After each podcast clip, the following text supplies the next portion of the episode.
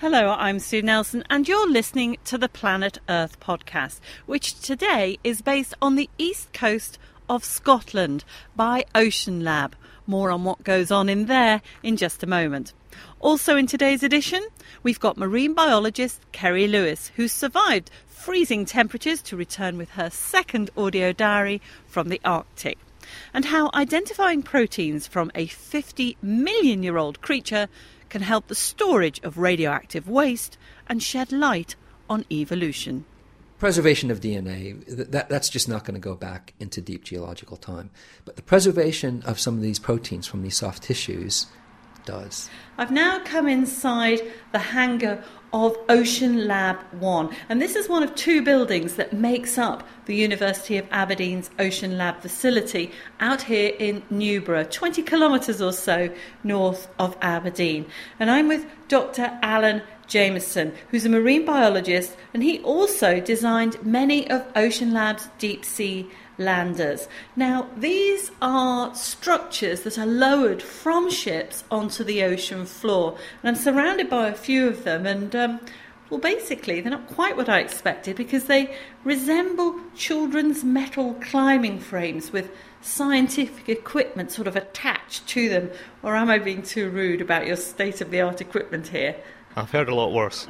The lander's looking a bit bare at the moment because we don't normally have them all fully assembled when they're in the hangar, because when we test the equipment, we tend to take it off the frames themselves. So what you're seeing is the empty shells of the landers that, when they go on a ship, will be populated by cameras and batteries and current meters and things like that. And where do these get deployed around the world? We deploy them all over the place. We've worked all across the Mediterranean, the North Atlantic, the South Atlantic, Norwegian fjords, and more recently we're working a lot around the Pacific Rim. Using the landers is ideal because we get to see a lot of these animals alive, and that's what sometimes you don't get when you're trawling. It's good to get some more behavioural aspects and physiological and ecological information than purely preserving samples. We've got also behind us a sort of miniature shallow pool for testing, I assume. Yes, it's a 5 metre deep by 5 metre wide freshwater test tank. Myself and my colleague have just designed an acoustic current meter which is capable of working at 11,000 metres deep. We're just testing it in the tank just now before it gets sent down to New Zealand for our next cruise in the Kermadec Trench. Where we're starting to specialise more and more is working in very deep trenches. There's probably less than a handful of people in the world who have the capability of going beyond 6,000 metres, and we've been doing it now for 5 or 6 years and are making incredible progress using the lander systems as deep as 10,000 metres. We believe that ocean conservation is everything in between, so it's the surface to the deepest point, and the entire ocean in its entirety, not just the shallow end. So somebody has to do the deep end, and that's where we are. Alan Jamieson, thank you very much.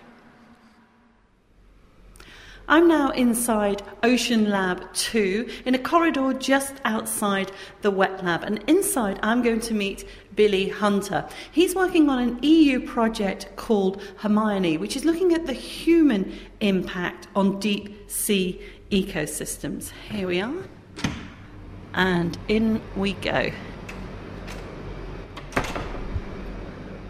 Hello Billy, it's quite noisy in here, isn't it? Yes, there's a chiller unit running for another set of experiments looking at ocean acidification.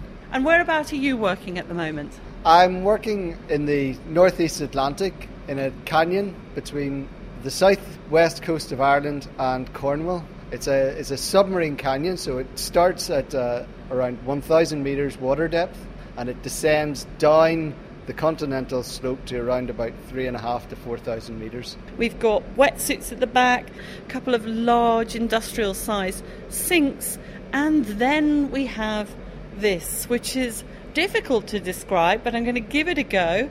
It's a piece of equipment that's about 1.5 metres high or so, with two big orange floats on either side. What is it? This is called a benthic incubation chamber. It's affectionately known as an aerobic by us, and essentially what it is, I suppose, is a glorified shovel connected to a glorified syringe. The actual chamber itself is sent down to the seafloor on what we call an elevator, and it's then taken by the remotely operated vehicle, which is a robot submersible, which grips the handle on the top of it, lifts it and places it on an undisturbed area of the seafloor. And then we can take measurements and look at what's eating what in the sea floor. In terms of the life that you're looking at, what type of creatures are you specifically interested in? At the deep sea floor, I mean, there's the large exciting animals, the fish and the large crustaceans and sea cucumbers, which are feeding on the surface and eating each other. What I'm specifically interested in, however, is the small, the tiny little worms that live in the sediment. So they live in the mud. Essentially, they feed on all the detritus, the dead plankton and poo that sinks down from the fish and other animals that live in the water column, and they form the base of the food chain at the sea floor. And why are you interested in these creatures in particular? These creatures have a lot of important contributions to both how the global climate works, how carbon and nitrogen cycle through the environment, so they affect the amount of carbon that's in the atmosphere, and they also provide food for the fish, the bigger animals that live at the sea floor. So they're sort of almost the basis of the food chain, effectively, which makes them incredibly important. Yes, certainly if you removed all these animals, the whole marine food chain would be seriously affected.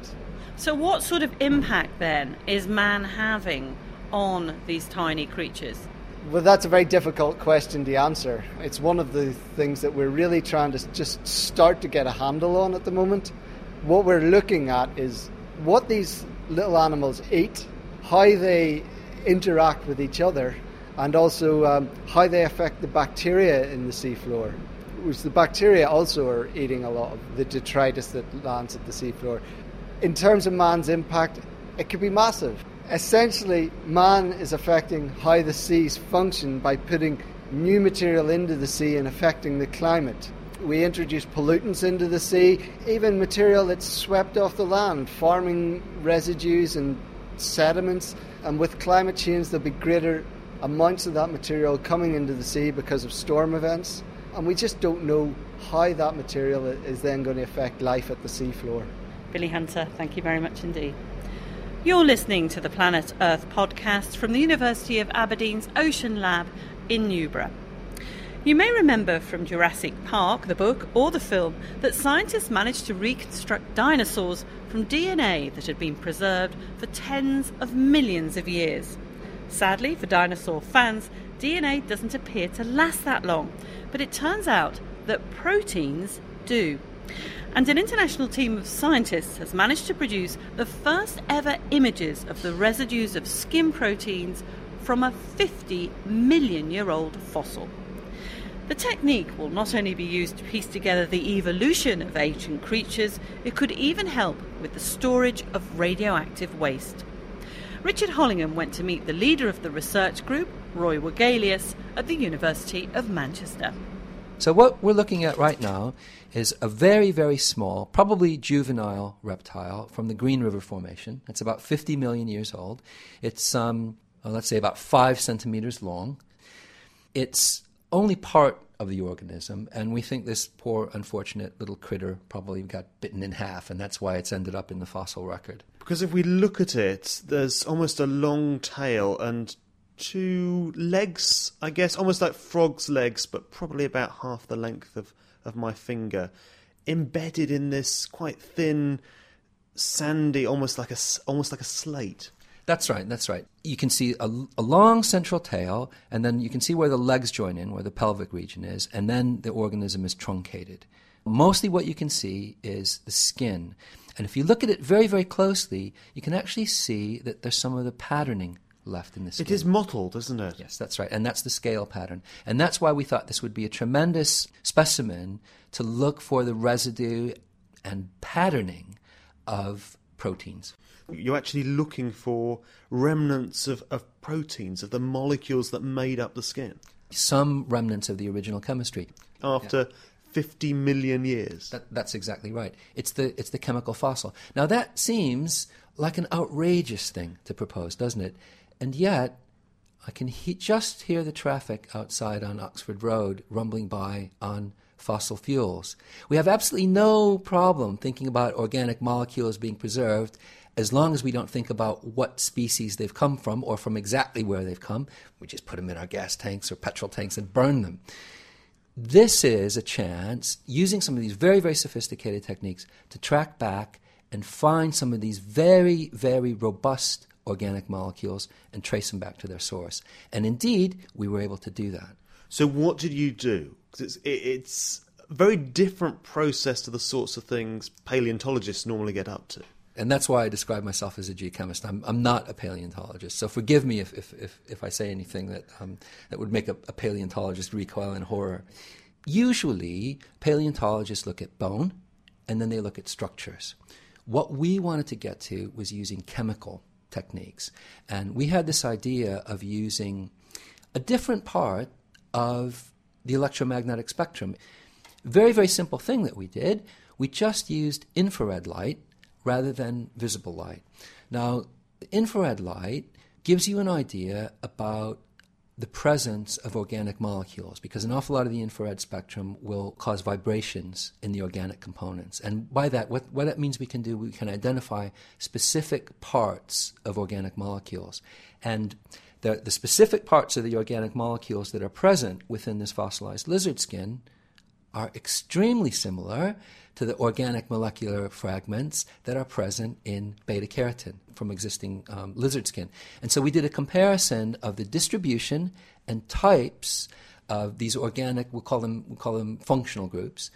We mapped these organic functional groups and compared them from this fossilized skin to some skin taken from a present-day gecko. And the distribution patterns map very, very nicely. So what can you conclude then? And what that showed us is that the protein residue derived from the original skin still has some of the character of the original proteins, and the distribution of it is controlled by the original biological structure. It's not contamination from the embedding matrix. It's not very, very unlikely to be any kind of microbial consortium. We did some other techniques that show pretty clearly the amount of microbial contamination is minimal. It's to do with the original organism. And that gives us real hope that we can apply this technique in other areas. So you can identify specific molecules, components of proteins, right, from a creature that lived 50 million years ago. Why? What's the advantage of that? What are the applications of that? Yeah, it's a compelling question. There's this sort of gee whiz factor that, oh my gosh, we have this tremendously old organic chemistry preserved. That's fascinating in and of itself, really, just the fact that we can detect it and show that it maps with the original biology of the creature. But that gives us hope and a way forward for an awful lot of other research. For example, what it means is that non-destructively, we can map this kind of material and find hotspots where there's high quantities of these degraded proteins and then sample them without having to destroy the whole organism. Then that material that we've sampled, we can do much more sophisticated proteomics type analysis and look for protein sequences. And that can give us information down to the genus level. And then we can really start to do some molecular paleontology. It's putting together proteins, and from that you can then make linkages about how these various creatures were related. That's exactly right. It can and it will have a big, big impact on understanding evolution, because we can get down to these protein sequence levels. Preservation of DNA, that's just not going to go back into deep geological time. But the preservation of some of these proteins from these soft tissues does. And this has applications beyond just understanding evolution. One of the things that I'm very interested in fact, the other side of my research has to do with radioactive waste disposal and how we can safely sequester radioactive waste. Now, the safety cases for most countries have to demonstrate containment for between 100,000 and 1 million years. Well, this is a 50 million year experiment between trace metal contaminants and organic compounds that tells us one way that nature has been able to sequester organic compounds and trace metals in place. Now, that's very, very useful information for us. Roy Wogelius from the University of Manchester talking to Richard Hollingham about the power of proteins. I'm back outside Ocean Lab now to introduce our final report, which also relates to an ocean, but this time at the far north of our planet. Dr. Kerry Lewis recently returned from the four-week Catlin Arctic Survey, which examined the effects of climate change on the Arctic Ocean. As a marine biologist at the University of Exeter, Kerry specialises in marine creatures, and the focus of her second and final audio diary is zooplankton. So I'm up in the sampling tent, and we're about to start a 24-hour plankton trawlathon, which is going to be a bit of a mission and quite a long and very cold night, but will hopefully give us some really good data. We had our first midnight sun just the other night, so we want to look at the differences in plankton distribution under the ice now that we've gone to 24 hours daylight. A lot of the zooplankton species that I'm interested in quite often do what's called a diurnal vertical migration. This means that during daylight hours, they tend to hang out quite deep where you don't get daylight, so that the predators can't see them, and then they swim to the surface under the ice when it's dark and do their feeding then. So we're quite interested in comparing the data that we got from our just beneath the ice trawls while we still had periods of darkness to now that we have 24-hour daylight. So we're going to be taking samples on the hour, every hour, for 24 hours, which means we're going to be sleeping in the sampling tent on just some Z rests. So yeah, this is going to be a bit of a mission, and I'm a bit anxious as to how I'm going to cope at 4 o'clock in the morning, but we'll see how it goes.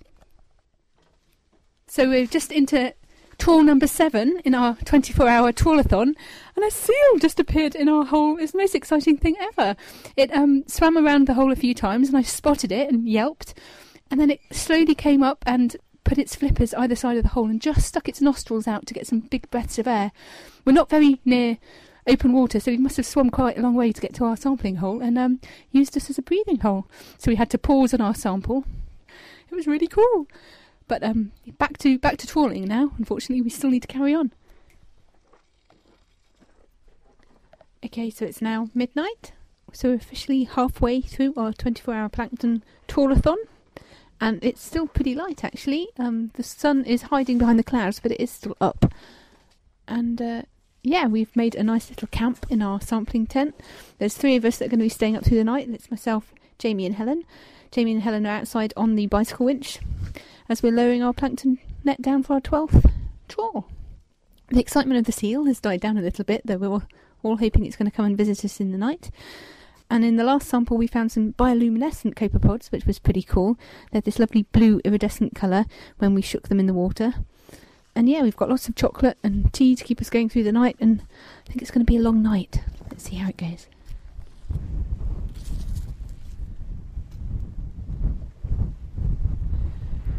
So it's now midday, and as you can probably hear, the wind has picked up quite a lot since we started this sample 24 hours ago. It's now minus 27 air temperature, but blowing about 18 knots, which means it's about minus 45 wind chill factor, and it's blowing lots of snow, so it's really quite low visibility, and we can just about see the camp, but it's not so nice out here anymore. Poor old Helen is on the bike winch for not the 24th time, because she's been sharing it with Jamie, but they've been doing sterling work, cycling the trawling net up and down for 24 hours now. How are you feeling, Helen? Very happy to be coming to the end of our 24-hour period. Quite tired, a little bit cold, and ready for some hot soup, which is hopefully going to be ready in about half an hour. Hopefully it's given us some really interesting data, but we're very tired people right now. It's about 11:30. I've just finished my last day of lab work and science for this year's Arctic Survey. I'm feeling quite sad, but it's been a fantastic 3 weeks. I've worked my butt off. I've got an awful lot of samples that are either frozen or fixed to take back to Exeter, which will lead to a couple of months, I reckon, of further analysis. But the data we've looked at so far looks good. I'm very happy with what we've managed to achieve out here this year. It's hard to explain why the Arctic is such a beautiful, magical place to be. Yes, it's a cold, barren wasteland, but there's something very magical about it. The light is different every day. But I think a lot has to do with the contrast between its power, the pure power of nature here. I mean, it could kill you in a second if you weren't looking after yourself properly, but it's also incredibly vulnerable. It's the place that's changing most rapidly on our planet at the moment, and is incredibly fragile in terms of climate change. And it's the contrast between the power and the fragility, I think, that also makes it feel like a very special place to be. and I'm sat on a metre and a half of sea ice, and I can't help but wonder how long there'll be sea ice here in the summer, whether I'll be one of the last people that gets to do this, which is a really very sad thought. Kerry Lewis sharing her experiences on the Catlin Arctic Survey, and you also heard Helen Finley from the Plymouth Marine Laboratory. I hope you've enjoyed sharing my experience today at the University of Aberdeen's Ocean Lab. Do check out our Facebook page, there should be some photos of the Ocean Lab on it, and our Twitter feed. This has been the Planet Earth podcast for the Natural Environment Research Council. I'm Sue Nelson, thanks for listening.